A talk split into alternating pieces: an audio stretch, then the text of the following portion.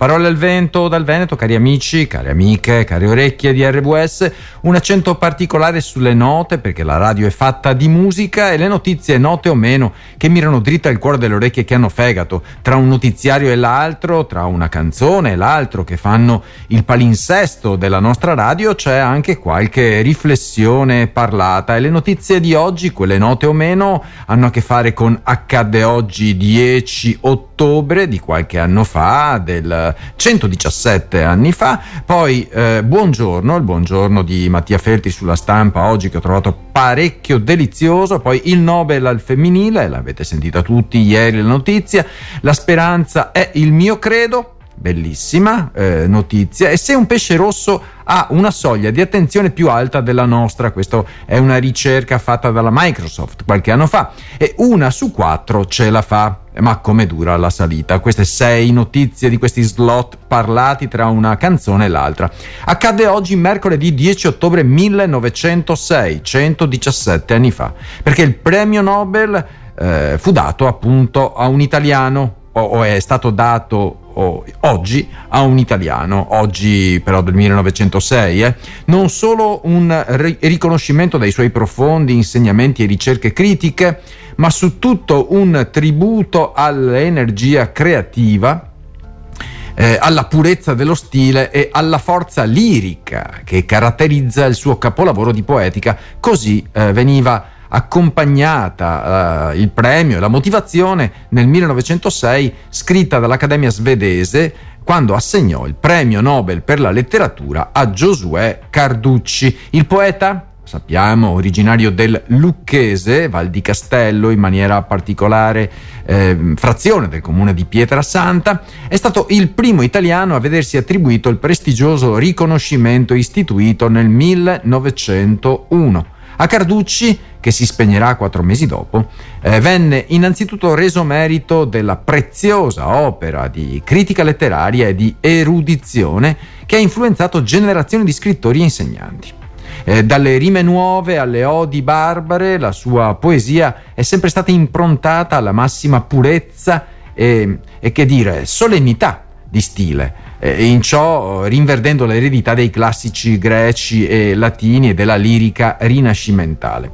Il Nobel per la letteratura è stato assegnato altre cinque volte all'Italia grazie a Deledda, bellissima, eh, veramente grandissima scrittrice nel 1906, eh, Luigi Pirandello, Salvatore Quasimodo, Eugenio Montale e per ultimo a Dario Fo nel 1997. Andiamo direttamente alla seconda notizia nota o meno che ha a che fare fare con il buongiorno di Mattia Feltri sulla stampa ogni giorno dal lunedì al venerdì e questo titolo ha attirato la mia attenzione nonché appunto il contenuto sempre molto ficcante e interessante.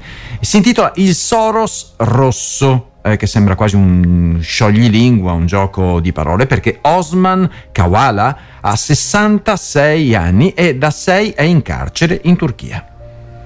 Le accuse sono le solite, eh, di aver tramato coi più loschi gruppi, compresi quelli terroristici, per rovesciare la gloriosa democrazia di Recep Tayyip Erdogan.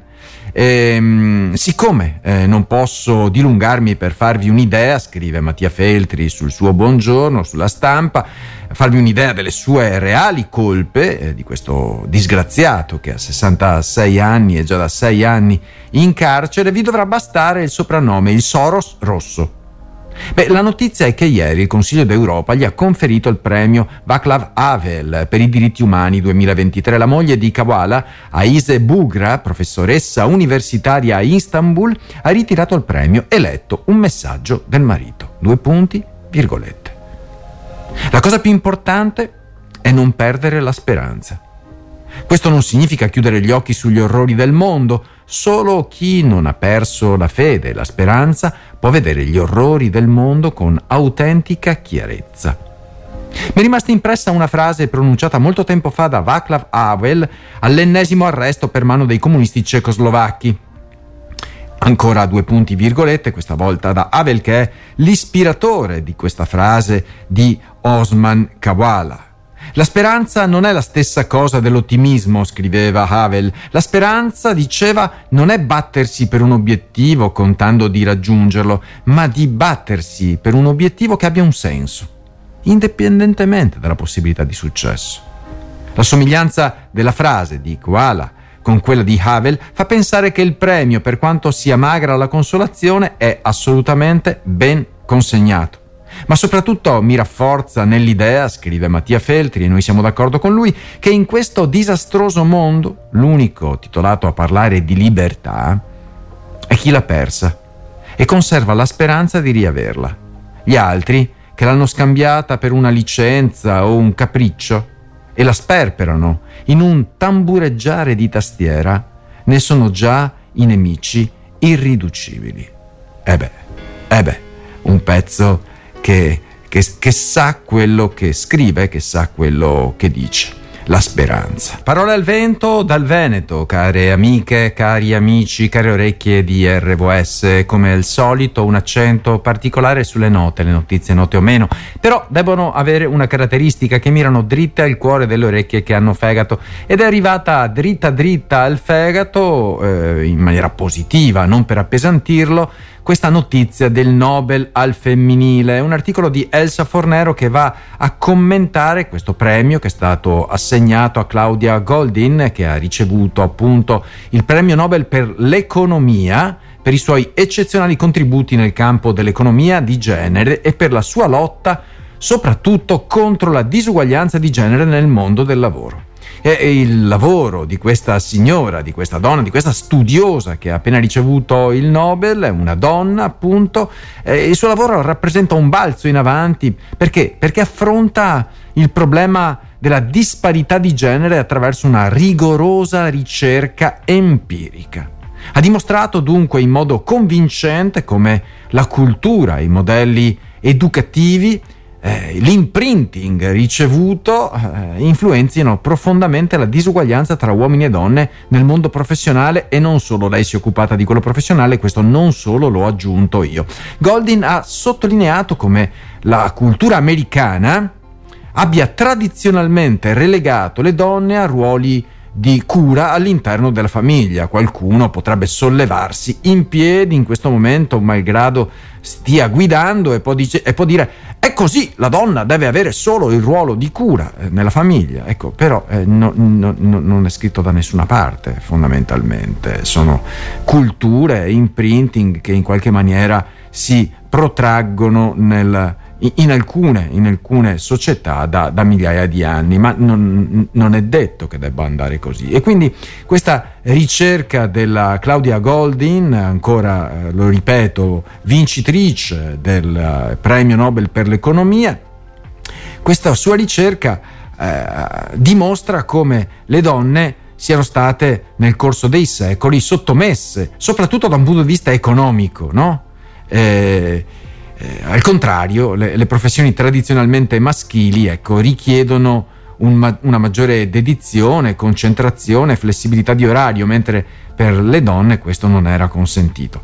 Quindi la Goldin ha evidenziato come le percezioni culturali sulle capacità delle donne influenzino le loro scelte educative di carriera. Certamente che è così. Anche gli stessi giochi dati alle donne sono differenti rispetto a quelli dei maschi, perché le donne tradizionalmente dovevano avere un ruolo esclusivamente legato alla cura della famiglia. Se le ragazze, continua Goldin, vengono scoraggiate o influenzate a evitare studi tecnici o scientifici, ciò si riflette poi nei loro percorsi educativi e nei loro futuri posti di lavoro, spesso con stipendi inferiori rispetto ai loro colleghi maschi. Eccoci qua di nuovo alle notizie note o forse meno note, perché la speranza è il mio credo, questo è ciò che afferma in un articolo stamani eh, Steve McCurry. Steve McCurry è un celebre fotografo o un fotografo celeberrimo con una carriera di 50 anni alle spalle, perché si dice sempre alle spalle, eh, insomma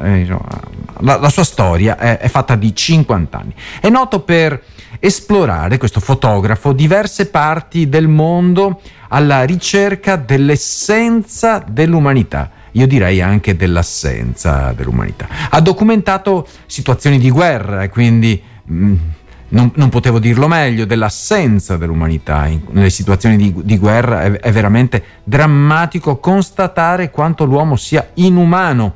Eh, poi eh, McCarry ha fotografato anche missioni umanitarie, ha cercato la bellezza anche in contesti difficili, come gli Islam indiani, cioè le periferie degradate indiane, o le zone di conflitto. McCarry sempre ritiene che l'umanità stia facendo progressi, specialmente nella lotta al razzismo, bisogna vedere da che angolatura si guarda, ai diritti delle minoranze e all'affrontare i cambiamenti climatici. McCarry è un, eh, è un ottimista. Tuttavia, ecco, sottolinea che c'è urgenza nel fare più rapidi progressi per evitare la catastrofe ambientale. Quindi da una parte ci si muove, ma dall'altra parte si constata o si constata meglio che insomma n- non andiamo proprio per il meglio. Per la sua testimonianza fotografata mira a sensibilizzare le persone sulle realtà che altrimenti rimarrebbero nascoste.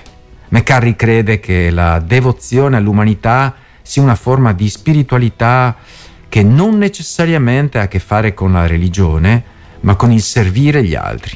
Infine, ecco, ritiene che raccontare il mondo sia ancora importante e che l'umanità stia lottando per un futuro migliore, anche se il tempo è limitato, eh, lo aiuta a credere, a credere ancora nella speranza. Il titolo di questo pezzo era appunto La speranza è il mio credo. Come sono dedicate eh, e delicate queste riflessioni sui pesci rossi, eh, perché se un pesce rosso ha una soglia di attenzione più alta della nostra, che cosa succede?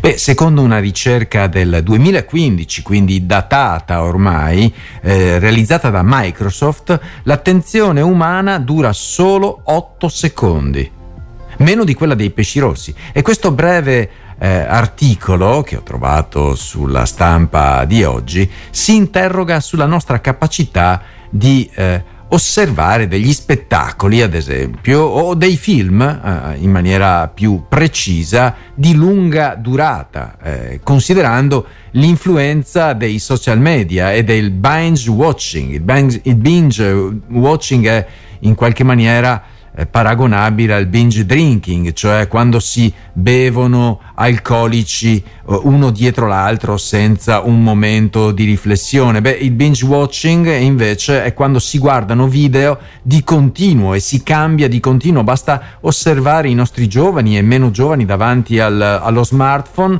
co- quando scrollano per guardare un video dietro l'altro e si soffermano esclusivamente laddove la loro attenzione pare essere solleticata. Bene, com'è possibile dunque osservare e guardare dei film che durano tre ore nel momento in cui la nostra attenzione è, è, è paragonabile a meno di quella di un pesce rosso, quindi di 8 secondi. Beh, nonostante la nostra attenzione sia diminuita, il cinema sembra ignorare questa tendenza con registi come Martin Scorsese, ad esempio, e Christopher Nolan, che producono film di oltre tre ore. Se non avete mai visto il film di Martin Scorsese Silent, beh, guardatelo perché ne vale davvero la pena, eh? Però deve, dovete essere appassionati e avere una soglia di attenzione un pochettino più elevata rispetto a quella del pesce rosso. Beh, si suggerisce che la difficoltà di rimanere concentrati in una sala cinematografica senza distrazioni sia uno dei motivi, quindi è tutto buio, devi guardare solamente lo schermo, al limite per gli appassionati anche questa è un'invenzione diabolica, ma chi ha inventato che davanti allo schermo bisogna mangiare popcorn e bere bibite zuccherate? Questo veramente mi è, mi è sconosciuto. Beh, mentre a casa possiamo guardare film interrotti da pause e distrazioni. Alla fine l'articolo che ho sotto mano che sto leggendo in maniera trasversale propone l'idea che il prossimo passo potrebbe essere la creazione di film di soli 8 secondi per adattarsi alla nostra breve attenzione. Beh, non è mica male come proposta, non so quanto possono essere d'accordo le major di Hollywood. Una su quattro ce la fa, ma come dura la salita? Ed è un pezzo di Massimo Gramellini sul Corriere della Sera stamattina. Se la sanità italiana danzava già sull'orlo del baratro, scrive il giornalista piemontese, con storie come questa potrebbe persino aver fatto un passo in avanti. Si sta parlando appunto della sanità italiana. A Lecco quattro donne si presentano in ospedale reparto di ginecologia, per sottoporsi a un intervento chirurgico programmato da tempo, ma viene loro spiegato che diletti per il decorso post-operatorio ne è rimasto libero solo uno.